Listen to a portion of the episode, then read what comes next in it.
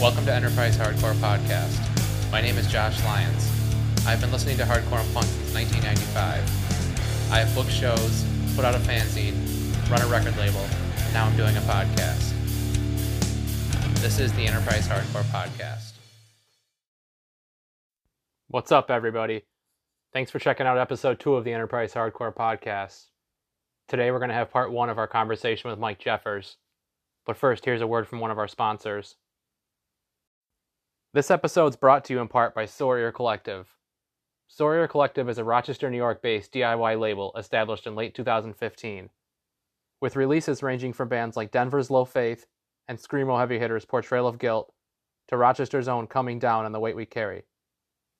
Sore Ear Collective currently has two releases up for pre order the new Buffalo based band PS Your Dead's demo tape, and the industrial powerhouse Trace Amounts Obsessive Diagnosis 7 inch respectively the label's 17th and 18th release. For more info on releases, check out soreearcollective.bigcartel.com or their Instagram page at SoreEarCollective. I met Mike Jeffers for the first time at a Building on Fire show in Buffalo in 2001. This was during my shirtless mosh phase. I remember at one point I threw my shirt behind Building on Fire's gear. By coincidence, it hit Mike. I thought he was going to knock me out for sure, but he was cool about it. Mike has played drums for countless bands in Buffalo over the last 25 years. He's also a teacher and married with three kids. What follows is part one of our conversation. How have you been handling the quarantine, and how has this adjustment been on your family? Uh, I um, am going nuts. Uh, I, I am very regimented. You know what I do every day what I do at night, what I do on the weekends. you know, whether it's it's getting my kids ready, and dropping them off at school, uh, going to work, teaching. You know, um, practicing with my bands at night, uh, doing functions for the the teachers union. So right now, everything's just in this holding pattern, and uh, it's kind of driving me nuts. I've started a million projects, um, and haven't really finished anything. Um, my wife and kids, on the other hand, think this is the, the greatest thing that's ever happened to them. Uh, they don't miss school. Um, they, they don't care that they're not really going anywhere except for my backyard uh, or the front yard. Um, they think it's awesome. So it's, you know, it, it's strange, but uh, we're not going to go out and, you know, get anybody infected or get infected from anybody else. You know, we just got to sit and wait. And, and uh, when the time is right, you know, we'll go out. My, my wife and kids will have an easier adjustment than me. As soon as they say I can go out, I'm going to run down to my rehearsal space and just practice with every band that I possibly can, and you know, get back to business. Yeah, no, I I felt the same way as your family at first. Like I was like, oh, this is great. I get the unemployment now, but I'm kind of I'm kind of where you are now. It's like I've been going on this for like six, seven weeks now, and and I'm kind of starting to pull my hair out a little bit, you know. And sure. then today we, speaking of the of the people not getting people sick, we actually went for a drive today because it's sometimes easier to get our son to fall asleep in the car. And we drove around the lake, and there was I could not believe how many people were just like out and about, not wearing masks, and like the line for the ice cream place was like as long as it would be on a normal day. And I think people are probably just at that point too, where they're just kind of like fed up with it. But it's like you're saying, we just got to wait out a little bit longer and make sure everybody's healthy, you know, because there's we all have old people in our family that we don't want to see get sick, you know. Sure, sure. So all right, so jumping into the to more of the topic that people probably came here for. Um, tell me about growing up in Queens. Well, I'm originally from Brooklyn, not from Queens.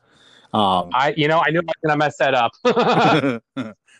nothing against Queens, you know. Um, you know, I, I, like I said, I'm originally from Brooklyn, um, and uh, it's it's New York. You know, it's a, the greatest city in the world.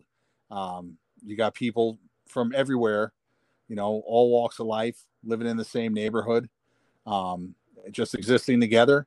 Um, you know, you don't really realize that the world is uh, quite different than New York until you go somewhere else and you realize, you know, like, oh, hey, um, people that don't look the same don't live next to each other. People with different religions don't live next to each other. People don't eat all this great ethnic food.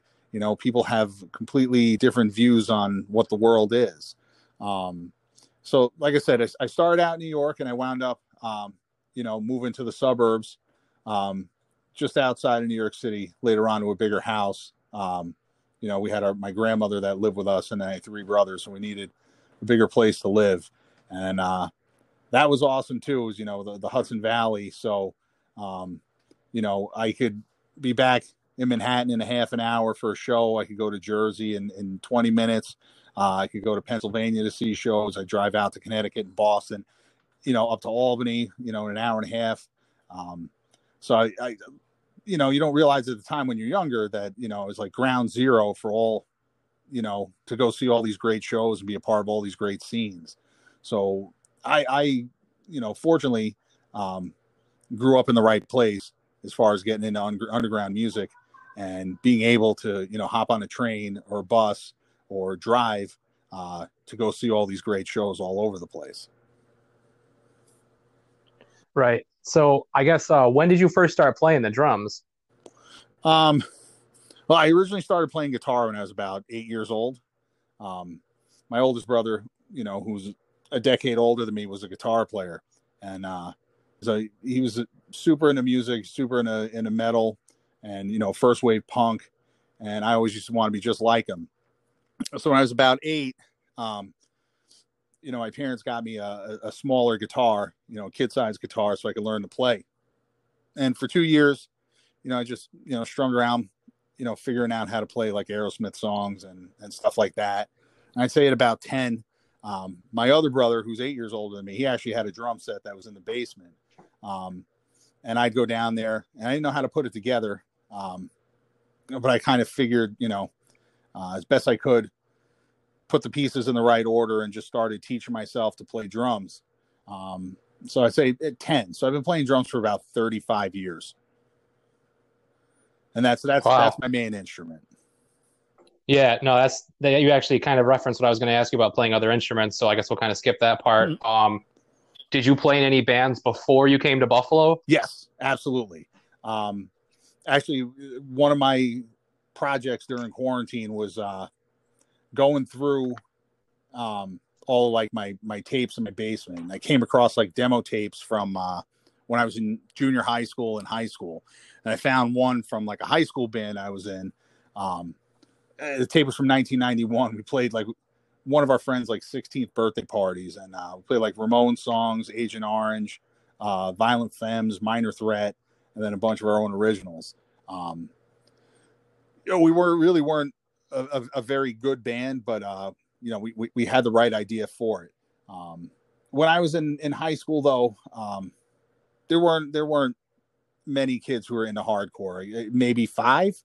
Um, you know, uh, and, and, there weren't a whole lot of skaters. There were more skaters when I was in middle school. It was probably like hundred kids. By the time I got to high school, there was like four of us.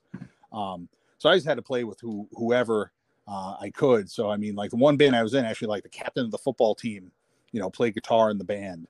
Um, uh, it was it was kind of strange, and uh, I didn't really give much thought to, you know, playing seriously in a band uh, until I I moved to Buffalo.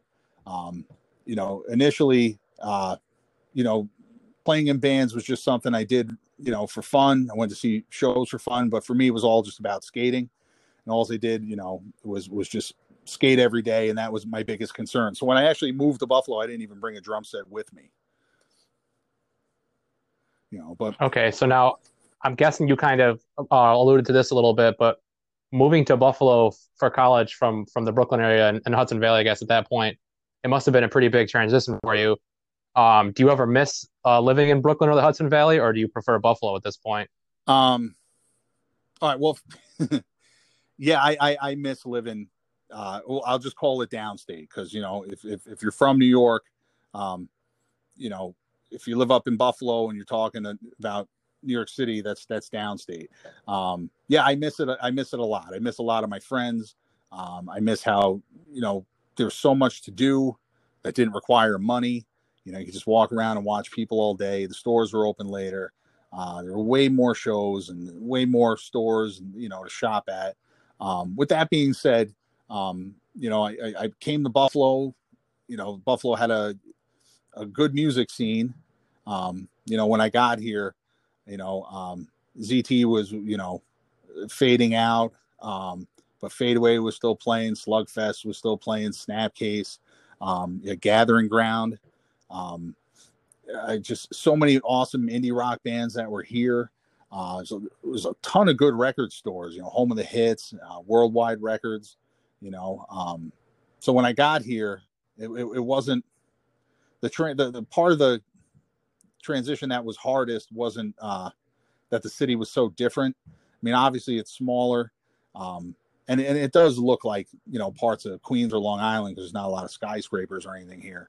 Um, you know, it was just uh, being away from from my family, uh, my friends. You know, for the first time, that that was the, the biggest adjustment. Just getting used to just you know having to take care of everything on your own. Right. Yeah. No. That's that's. I actually. I, am not sure if you noticed. I didn't even go to college, but a lot of my friends that went, um, that's kind of similar to what they would say. They would, they would get really homesick right away, which is weird because we live. You know, we grew up in Rochester. You wouldn't think people would be homesick. Sure. From this area, but you know, it's it's it is tough moving away from your family and friends. I mean, I learned that, you know, when I was in my mid twenties and I did the whole cross country traveling thing or whatever. Oh yeah. So, um, so I guess we'll we'll cut, we'll get into Union then. Um, that was the first band of yours that I saw. Um, tell me about that experience. All right. So, uh, Union, we started in the. Well, I'm a year older than than the main guys who are in Union. I, I guess I should go back. Is all right. So initially, Union um, was me uh, on drums, Keith Brown, um, who wound up being the singer. Um, he was in the band. Uh, Vic, the guitar player, um, and we had Jeremy Mazguy, who was in Envy, um, he was playing with us when we were called Face Down.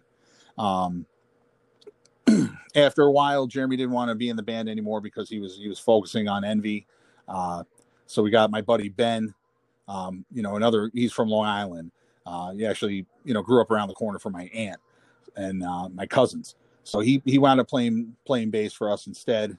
Um, we put out our first record in in 1995. Uh, on a label called Knowledge Records. It was started by a friend of ours from Long Island named Dave Cohen, who went to college with us. Um, he actually changed the name of the label to Fadeaway Records um, after us, and he put out stuff from like uh, the Movielife um, and a bunch of you know Long Island bands that that were were very popular at the time.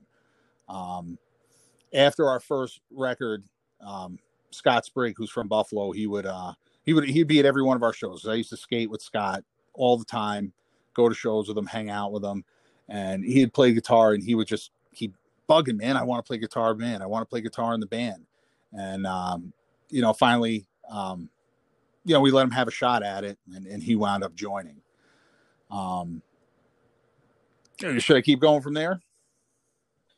Well, I guess I guess the other follow up I would have would be, as you know, I interviewed Rob last week, yep. and and his memory of kind of he remembered when he joined the band, but he didn't really remember like the whole era. So do you remember like you have any memories of what when he joined the band and stuff like that? Or yeah, okay. So we we put out our first record, um, like I said, on Knowledge Records, and, and that was before uh, Scott Sprigg was in the band.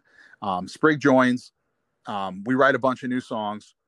We go out to Salad Studio in Boston with with Brian McTernan, uh, and we record our um, first release for Ferret. It's called In the Shadows. Um, anyway, uh, we we start playing all around Northeast, Midwest, uh, down the down the East Coast. You know, we wind up doing a, a big tour with uh, Despair, um, Brothers Keeper, and Turmoil. Um, and I in Rob's podcast, um, you had mentioned that you were at the Buffalo show that we did on New Year's. Um, yeah. And then you made the, the, you know the Titus reference, right? And uh, yep. So after we got back from the tour, um, Vic, our guitar player, he was I'd say six months before was already starting to get into more indie rock and wanting to play more indie rock than anything. Um, and me and Vic had had started a band called Pace Car uh, that went for a couple of months, played like one or two shows, and I got bored with it.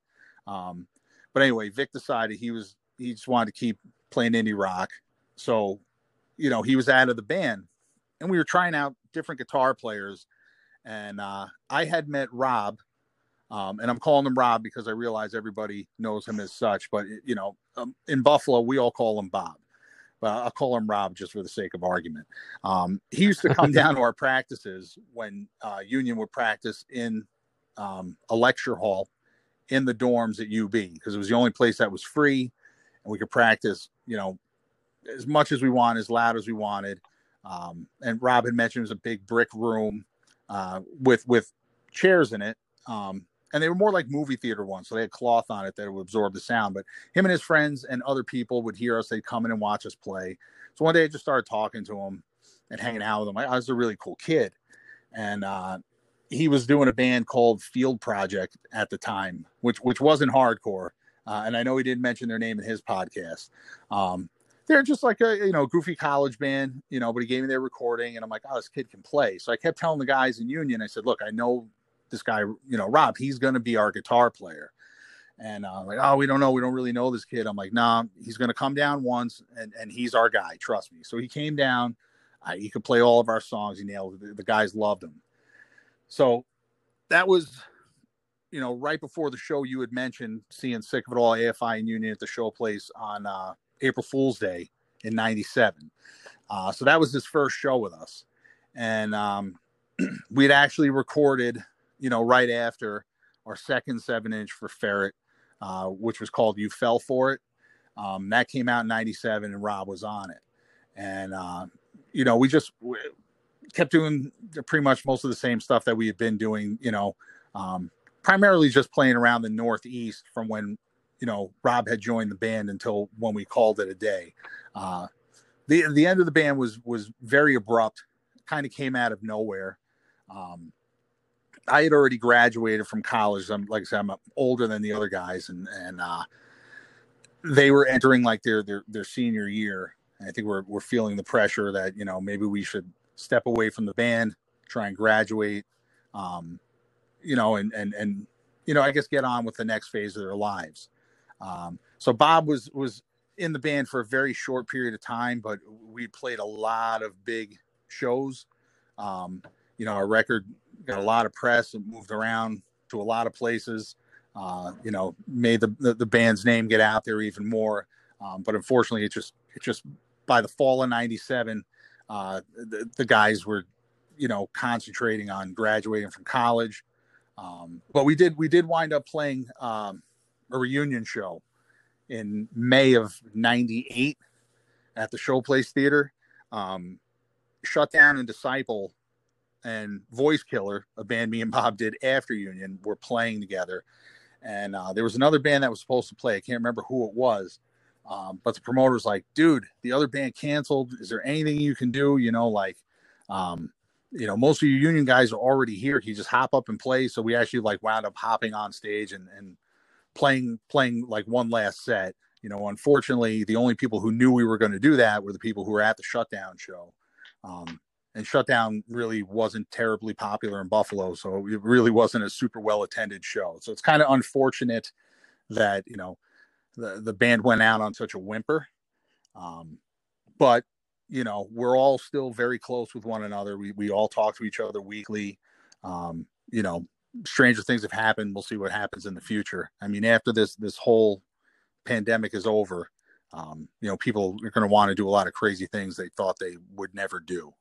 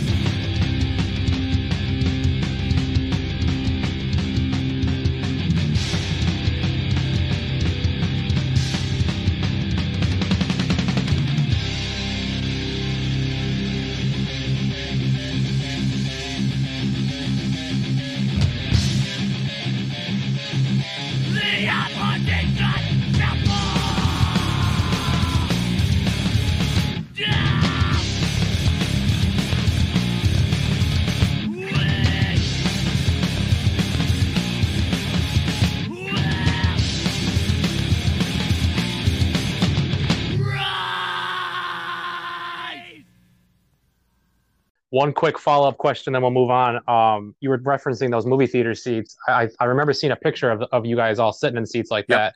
Is that where that picture was taken? Yeah. If it's the one where I'm wearing like a, a New York Yankee jersey and have like a nose ring and uh, I got some furious neck armor Krishna beads, then yep, that's that's the one. you know. Yeah, you know, funny you mentioned the beads too. I've been looking at all these old pictures and even watching the the Building on Fire documentary. Uh, Licky from Standfast was wearing them hmm. still hmm. in like 2001.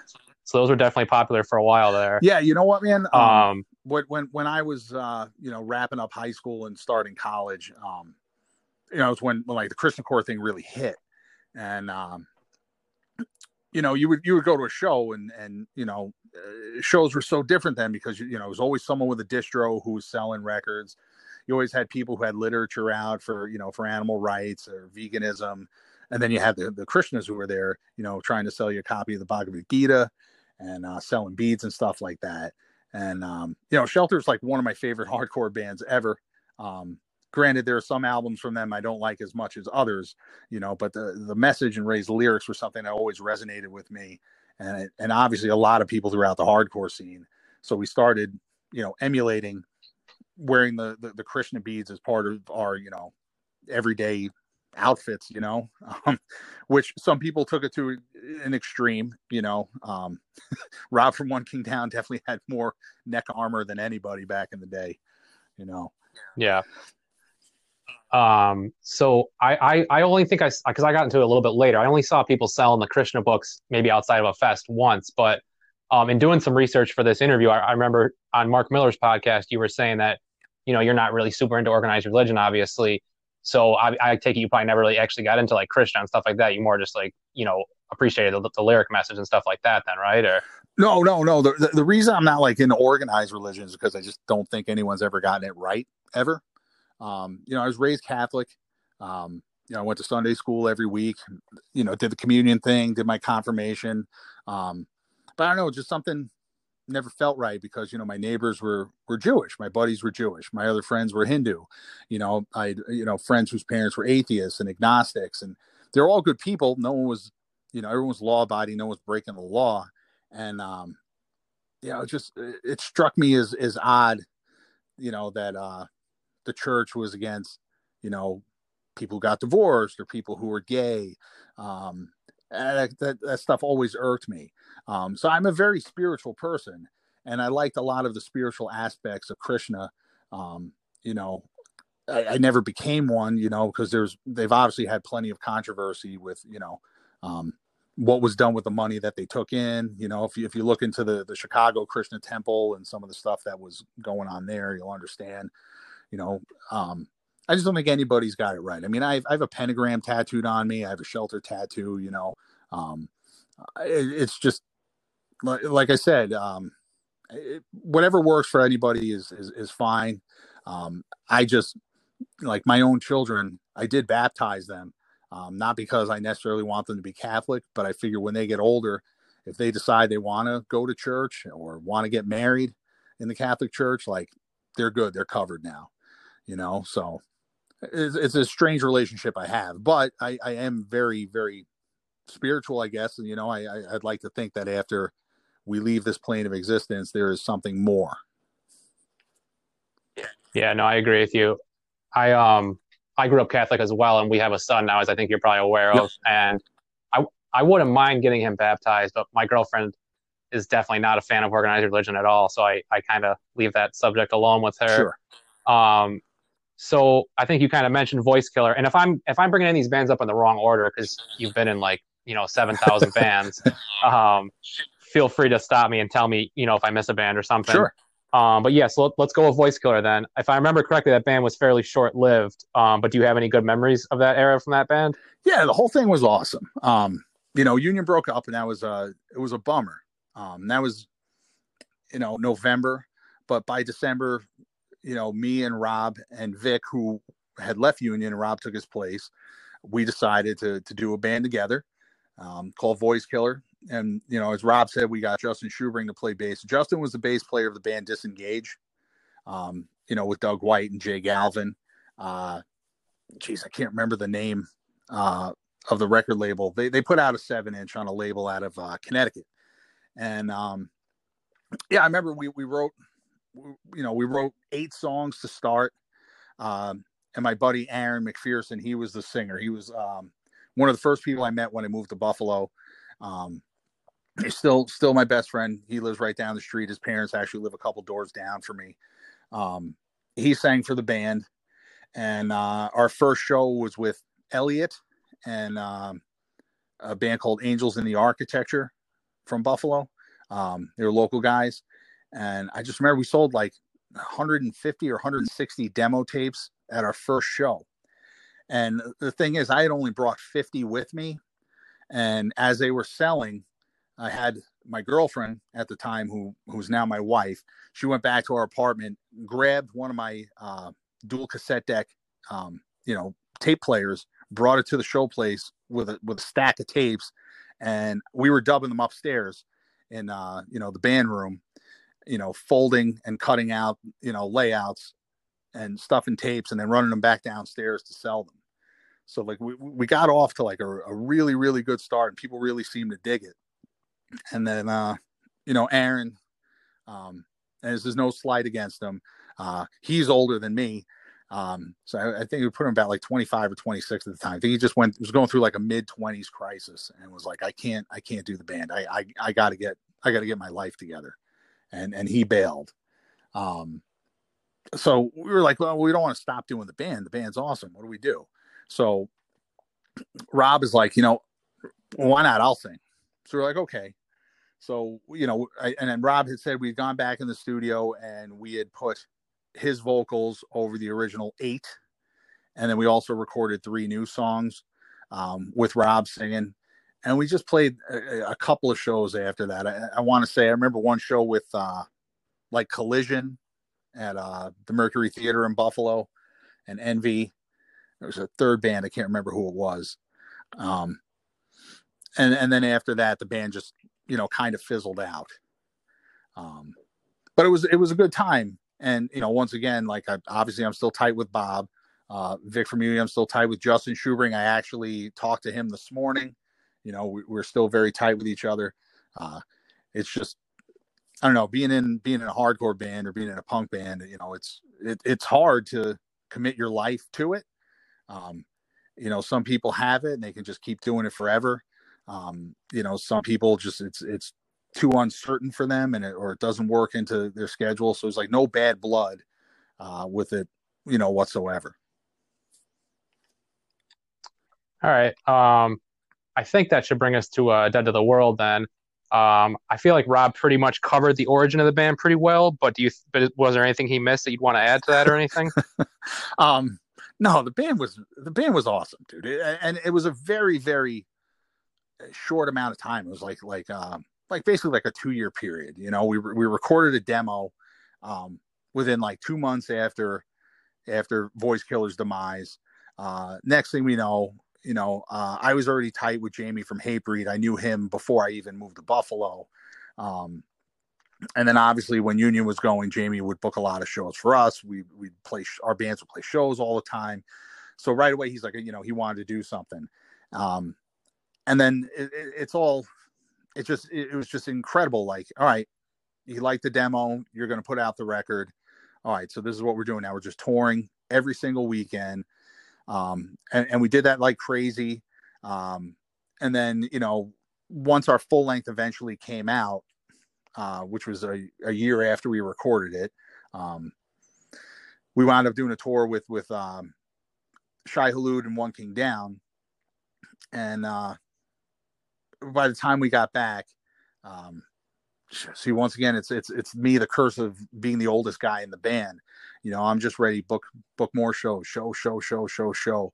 But Vinny and Rob were still in college, and uh, you know they needed to get their degrees, so they had to to step back. And unfortunately, it was like when we were, had started gaining like the most momentum because we had released our our split with uh, Kid Gorgeous on Red Star Records as well. You know, we had had that comp track on the Sound and Fury comp. I had all these releases, you know, lined up, tours lined up, Europe and everything. Um, but those guys, you know, they had to finish school.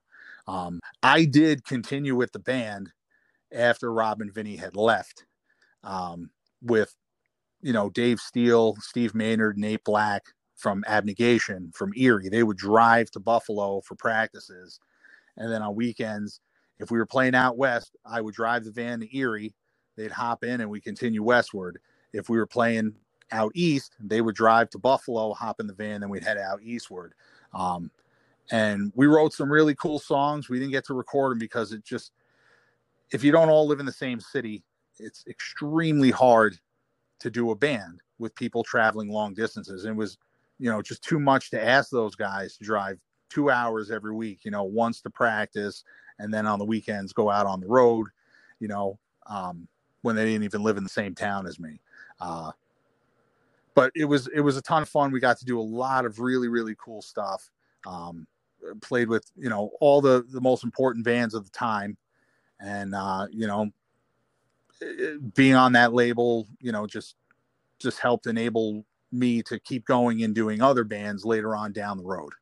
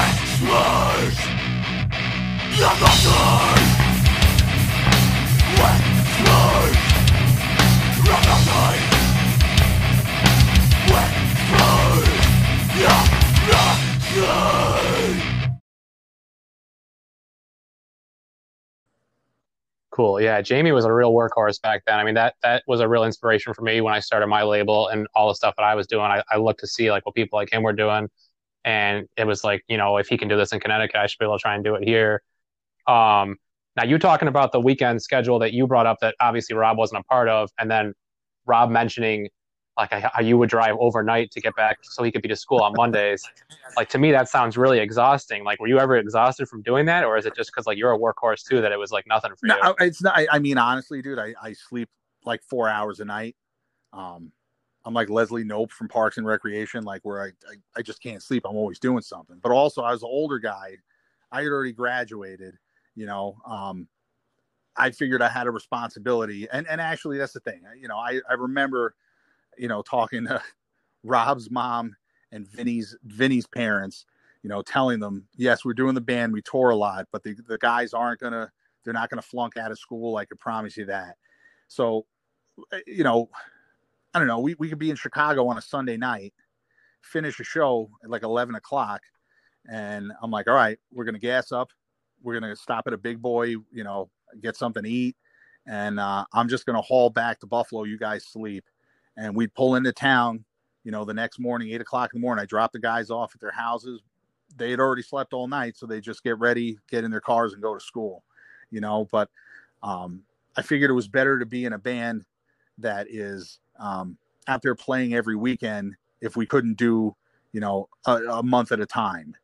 You know, um, we did a ton of touring, but just by doing weekends, just being strategic. Like, okay, this weekend we're going to play, uh, you know, uh, Vermont and uh, Massachusetts and Connecticut. You know, next weekend we'll go play down in, we'll go play in New York, we'll play in Jersey, we'll go play in, in Pennsylvania. The weekend after that, you know, we'll, we'll do a bunch of shows in Canada.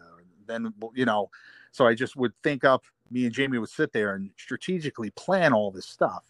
And then, you know, like the One King Down Shai Hulud tour was cool because, you know, I, I said, Jamie, look, these guys are going to be on spring break from school. So we got a couple of weeks here. Let's try and hit all these places that, that you know, we haven't um, because I can have them out for a longer stretch of time. So we were very methodical about how we did it and we got a lot done, even though these guys were back, you know, Monday morning so they could, they could finish their college educations.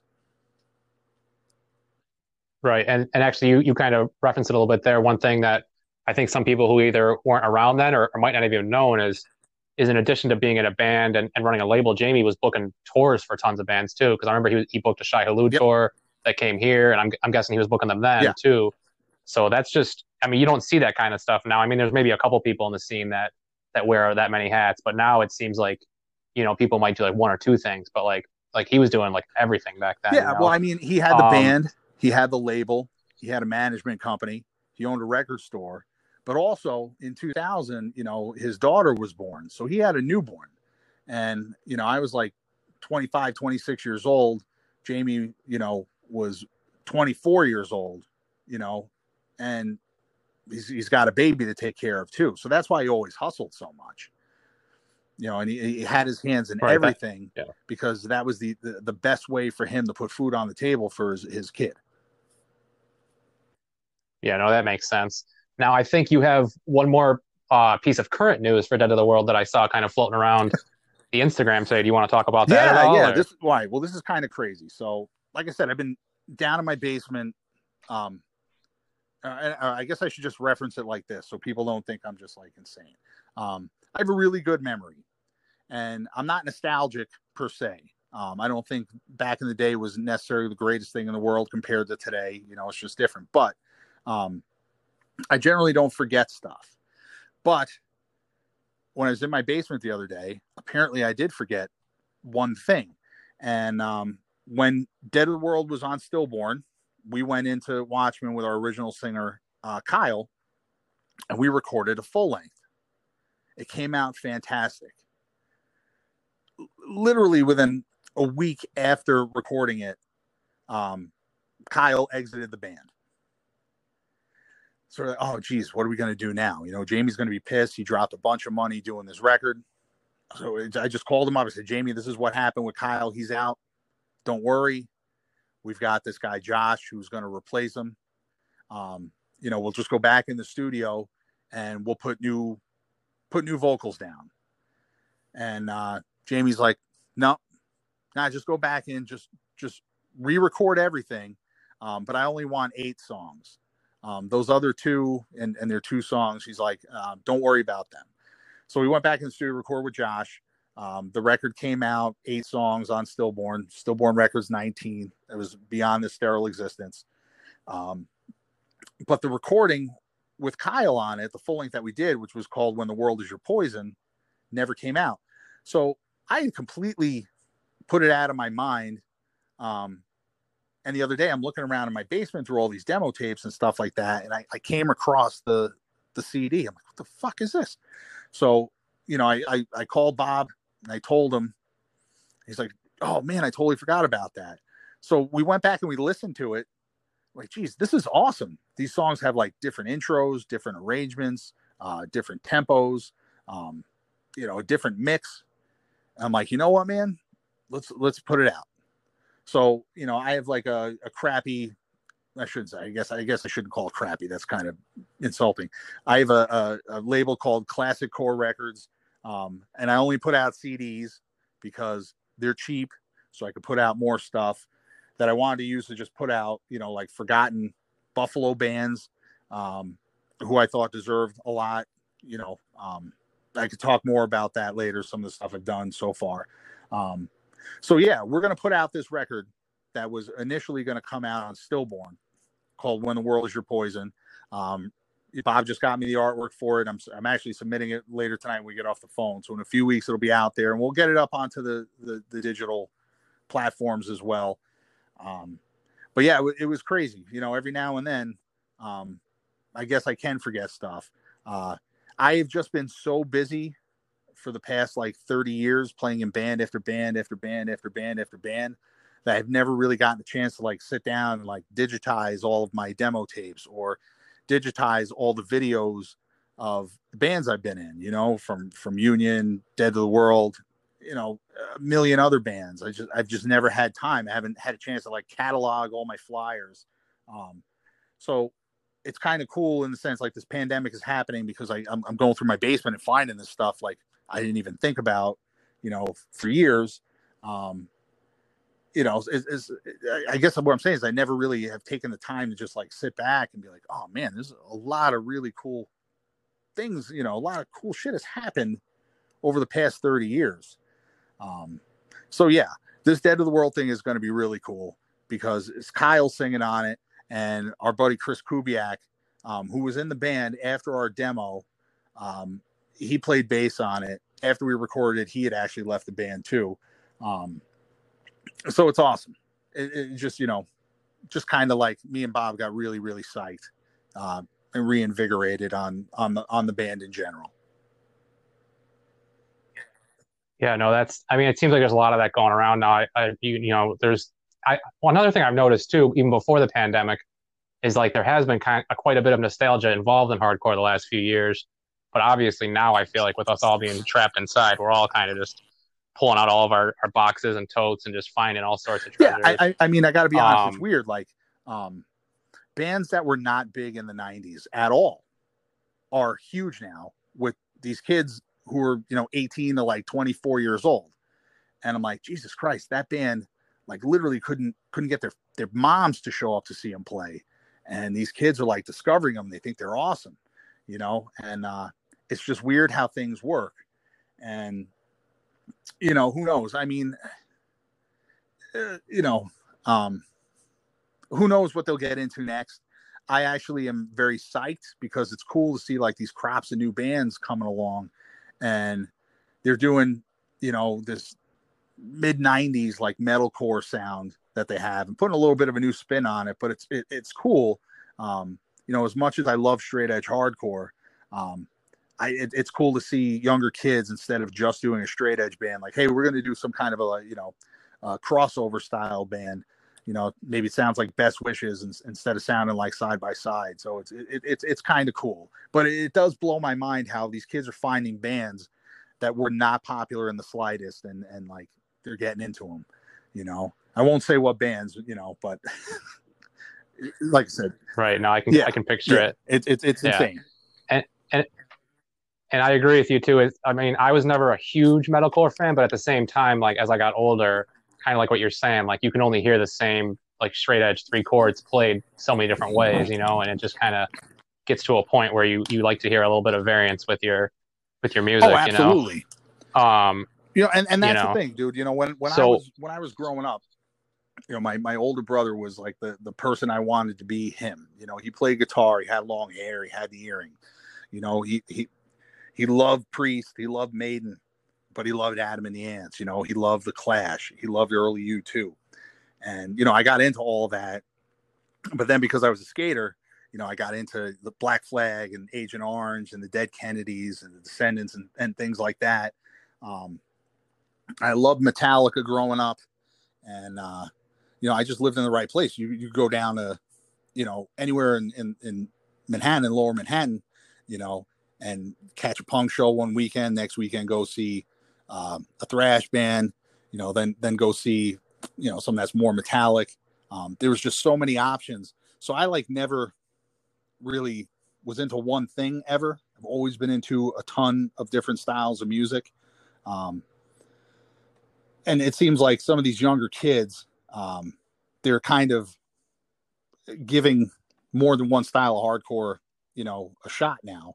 Where you know my generation of kids, like, all right, those dudes are, are straight edge hardcore kids. These dudes are metalcore kids. Those are just metal heads. You know, those are like indie rock and emo dudes. And I mean emo in like the the, the DC emo, not the My Chemical Romance emo. Um, you know, so it's just uh, it, it, it's just kind of weird the way music has gone, and and it's not I know people my age are supposed to just hate everything that young people do. And and don't get me wrong, I, I, there's plenty that I hate that young bands are doing, but there's a lot of new bands that, you know, I've seen come through Buffalo because the younger guys here, you know, um, have brought some cool bands through. I'm like, Jesus, dude, they're this stuff is still alive and well, and these kids are putting a really awesome spin on, on you know what's been done before. Yeah, no, I agree. I had take I had taken like probably you know, to be honest, like a year or two off from really checking out a lot of newer bands. And then um, I got into like a car accident last year, and and so I had some downtime. And and hearing some of these newer bands, it's it's like it's it's just crazy the uh just the different sounds that are coming out now. You know, like there's a there's a lot of bands like you're saying that they it's not really necessarily new sound, but the spin that they're putting on it is, is definitely original, and, it, and it's and it's Absolutely. nice to hear. Yeah, you know, no doubt. So uh, um, so going on with, I, again, I think we're in order, and if I'm if I'm if I'm off, sure. it, I'll just let me know. Um, one thing that I didn't even realize about you, um, again, until I was researching this, I found it on like uh, Discogs, and, and you you reference it in the Mark Miller interview a little bit. Is I didn't even realize you were yeah. in the Control. so how long how long did you do that for, and and what was it like playing with those guys? It was it was real short. It was like six months. Um, so after Rob and Vinny left out of the World, um, I had the guys from Abnegation um, you know, coming up from Erie to play. We practice once a week and then be on the weekends. But on the other days, I had time. And CAC had left the control. And uh, Farside um, and Jeremy had asked if I had any interest in maybe playing with them, you know. Um, and it was my understanding, in all honesty, that was just going to be until they found a new drummer. Um, which turned out uh, was not how they they saw it going later on. But um, I love the band. I always thought they were awesome. They practiced in the room next to me. I thought Kevin was one of the best, you know, frontmen in Buffalo hardcore ever. He was captivating to watch. Um, I think it was like Jeremy Smith's best writing, you know, that he had done in a band. And uh, I love Farside's bass playing. Uh, Farside's one of the best dudes like I've known in Buffalo. He he was actually one of the first Buffalo people, you know, to make me feel welcome you know, in Buffalo. Uh, a lot of people in Buffalo are very standoffish to newcomers. Um, and I totally understand why. Um, you know, uh, Buffalo's a college town. So you got a lot of people who show up here, they're here for a short period of time, and then they go home for the summer, they go home for Christmas, they do their four years, and then they move back to wherever they are. But Farside like treated me awesome right off the bat. So I get into the control, and uh, they had you know, just decided that they were going to do uh, an EP for Reflections Records, and they had a comp track that they were going to do for Suburban Voice, you know, Al Quint's uh, magazine. So I wrote was was with them and was part of writing the songs that all wound up being on the sidearm EP. Um, and then uh, the Suburban Voice track, and and honestly, I forgot I would have sent you like you know the tracks that I had played on.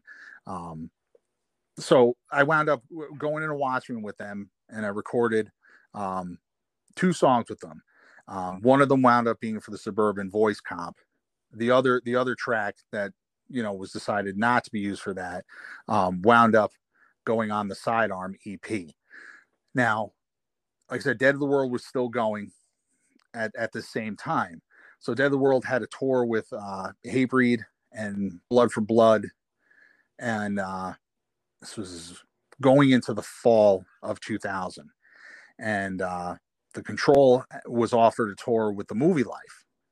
And, um, you know, I told the guys, like, I, I, I can't, I can't do the tour at the Movielife.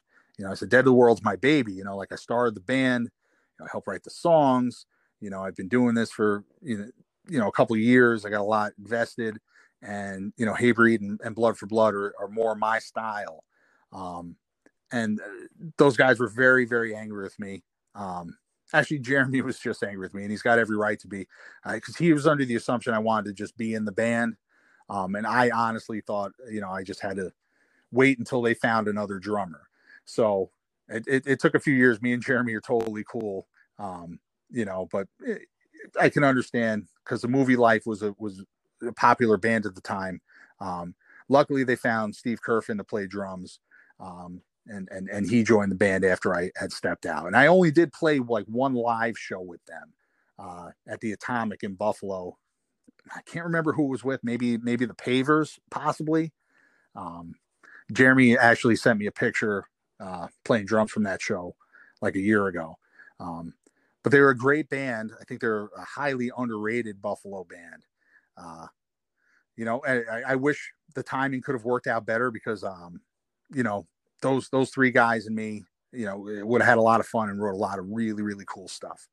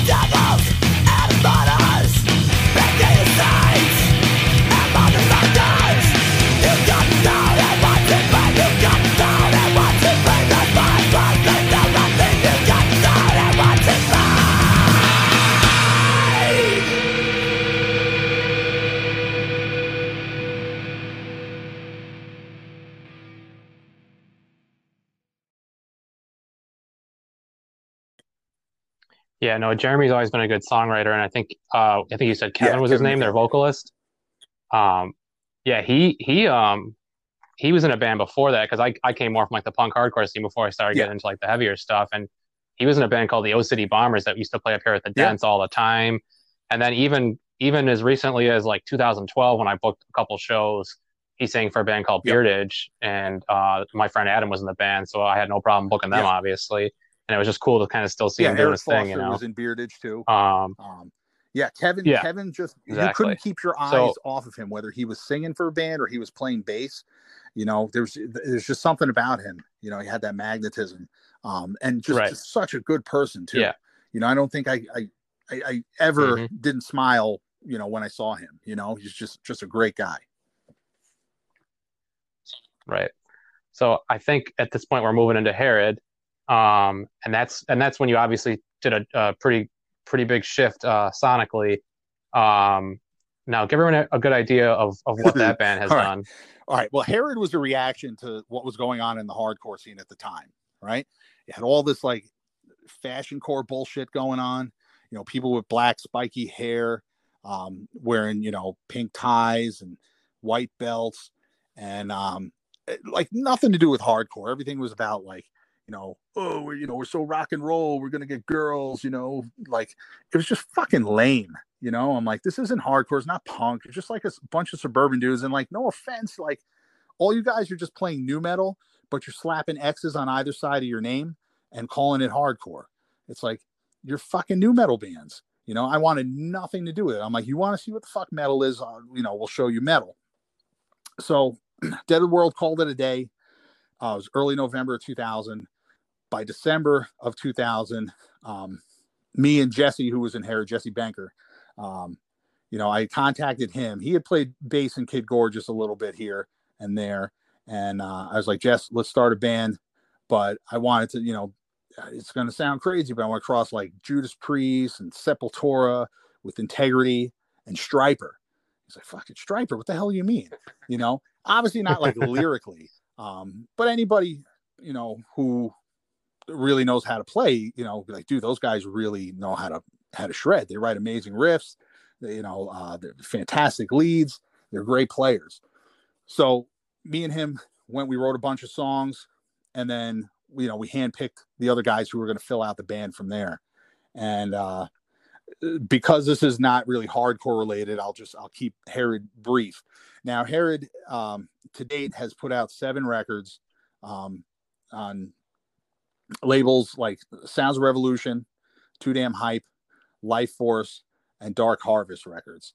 Um, the initial uh, point of the band when we started was we wanted to be a reaction to all the crap that we felt was going on in the hardcore scene, and um, uh, basically we wanted to start with down more downtuned guitars, not nu metal downtuned, just downtuned, you know, half step, um, growling vocals, and then gradually start interject singing and switch over completely to singing.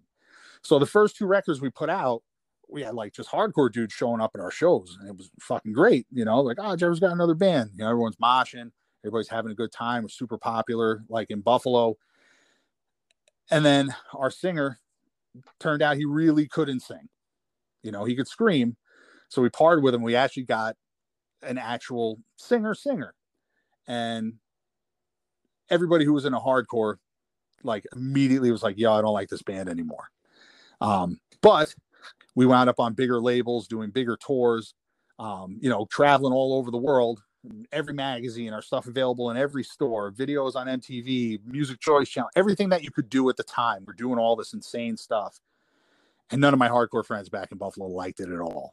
When we played in Buffalo, it was all like these these metalheads um, which are cool, man. You know, like I love metal, I love metalheads, but it wasn't like my friends. And um, it, it, came to the point where it's just like we kept doing the band um, only because we love it. It was just, you know, but my own friends here didn't like it, so it was it was kind of uh, kind of very strange. Like I said, we haven't we haven't played a show in five years. Um, because the other members, you know, we all have wives and kids and jobs. And there's been divorces, people switching careers.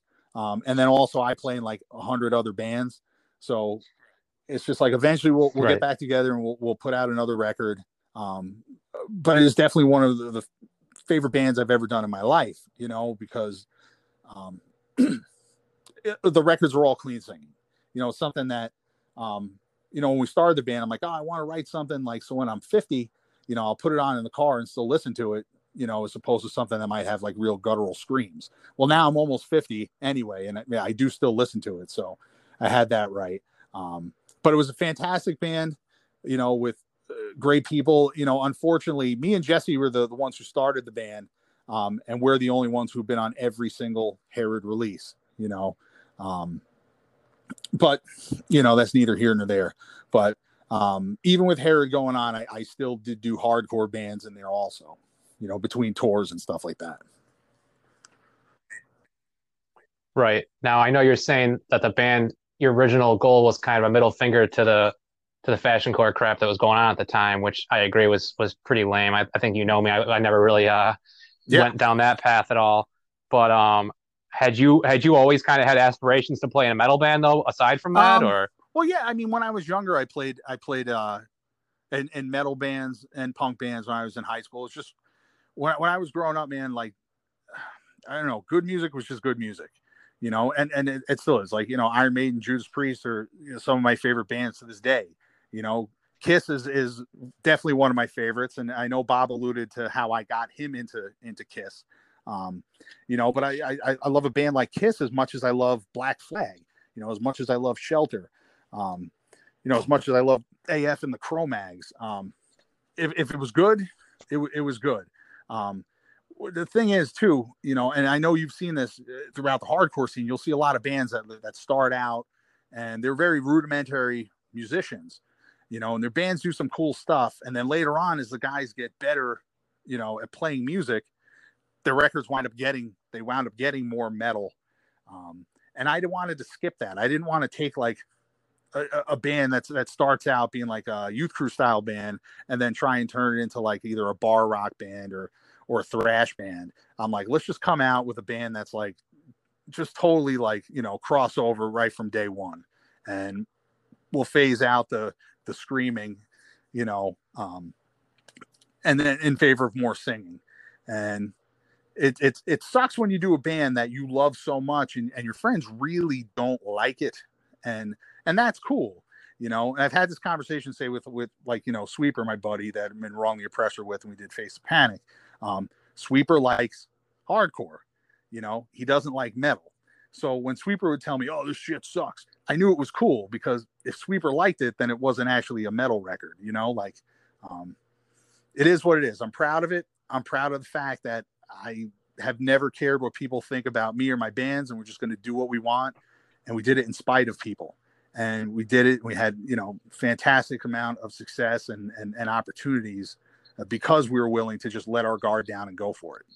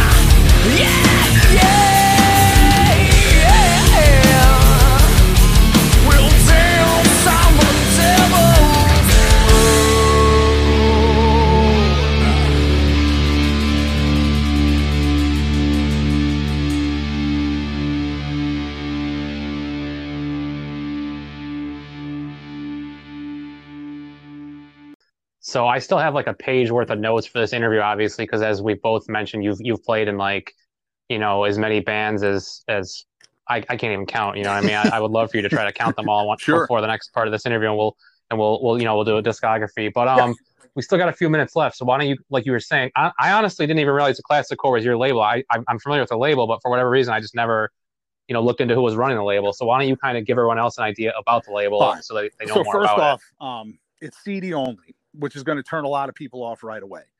Um, but I have a reason for that. When I was growing up, um, you know, CD players came out. I was it between '82 and '84. Yeah, I, I'm from a working class family. Um, we could not afford that. I could not afford that. I always bought tapes, and I always bought LPs because they were cheap, you know, and that's what I had. I didn't get a CD player until 1997 when I graduated from college and I finally had enough money to buy CDs. And you're growing up in the 80s, and you know, companies are just telling you, you know, CDs are the way of the future. They sound better, they last longer, right? They do. It's true. They do sound better. They do last longer. I understand the whole culture of people just wanting to sit around and listen to vinyl. I don't got time to do that anymore.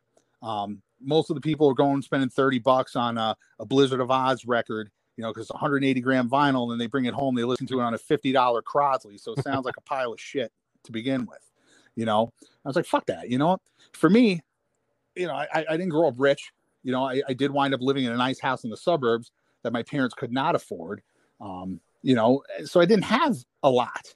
Um, I was proud when I finally got a CD player, and it took me years and years and years to get everything that I had on seven inch or on tape and get it on CD instead. Um, but with that being said, like CDs are cheap as hell to replicate. And for me, it's like if you're going to buy something from Classic Core, you know, my label, it's because you want the music. You don't give a shit about what medium it's on. You just want the music, right? For me, I'd rather have all the music. I don't care about having something on different variants, different colors, limited press. That's all bullshit to me. The, the music is what I want. So Buffalo has had a lot of awesome bands in the time that I've been here. Now, I'm not going to say that I know everything about Buffalo hardcore because I don't. I got here in 93. Everything that happened before 93, you got to go to someone like Jay Galvin. He can fill you in on everything. But, you know, from 93 on that I've been here, there's so many amazing bands and their stuff has gone out of print, you know, um, or was only released on a tape. So my goal was like, all right, I'm going to put out a couple of records, um, bands that I think, you know, deserved more. So the first thing I put out actually was was a Rochester band technically, um, but a lot of kids in Buffalo don't even know that because Rob was in it. You know, Rob from Union Dead to the World.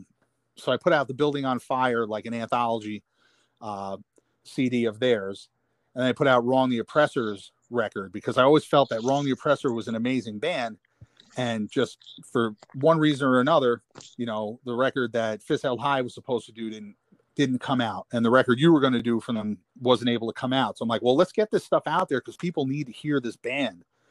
And uh, i was like look i'm putting this out. You guys got to play like one reunion show but i'm going to play drums and that's the deal. And and joe had moved to, to florida anyway and he had been at hardcore scene for a long time. And uh, those guys were like yeah so we played the show. It was a lot of fun and people dug it.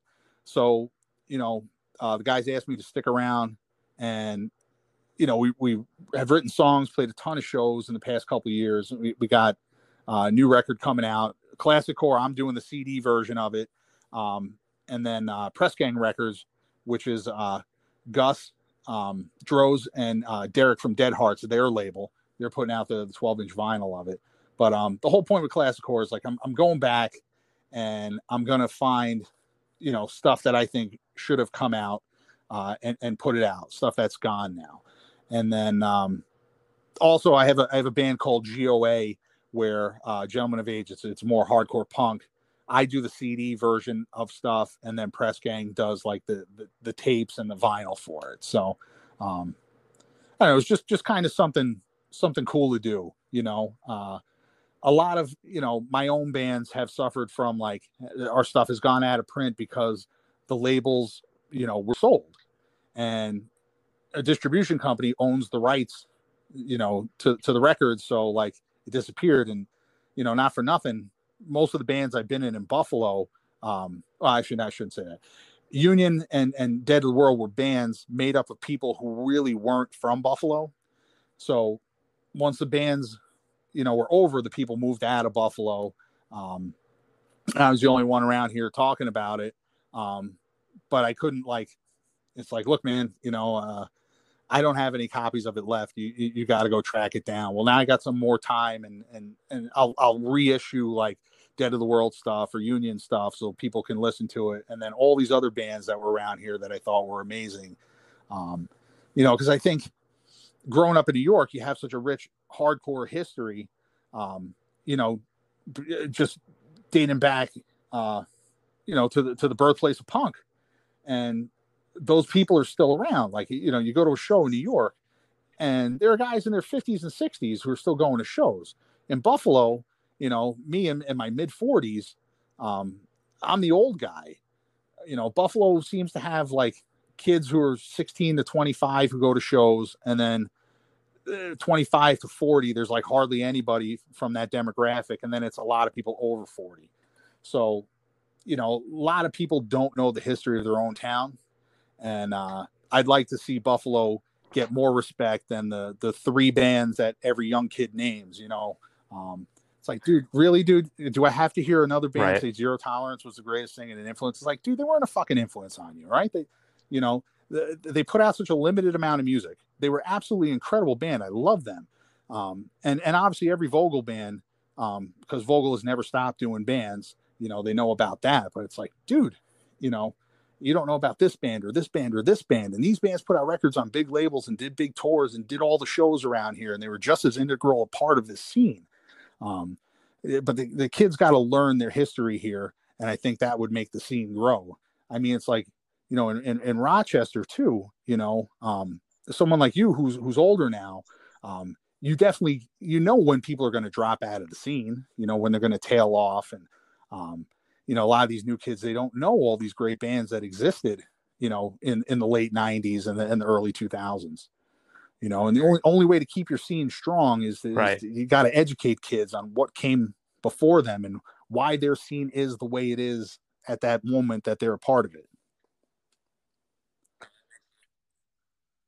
No that makes a lot of sense and I think that's probably a good way for us to wrap up this first part. So, um, if, as long as you're down, we'll, we'll do part two in a couple awesome. weeks, and we'll get that up here in June. So I, uh, I appreciate your time, Mike. Um, yeah,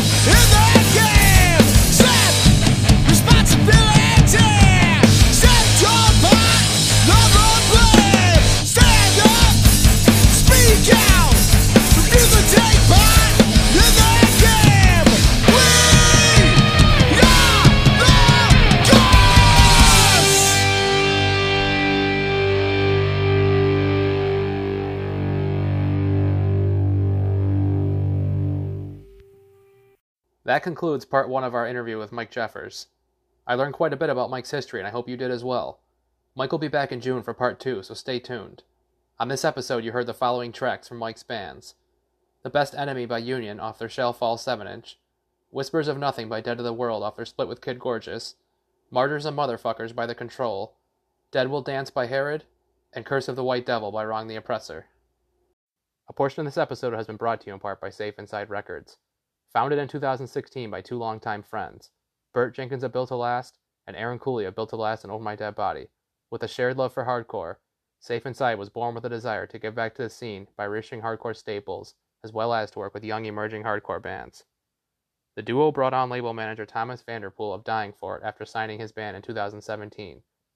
Maintaining a network of friends from bands throughout the scene has helped them in creating a devoted fan base and a signature sound of bands reminiscent of the early 2000s, with emphasis on roster diversity and high quality vinyl releases.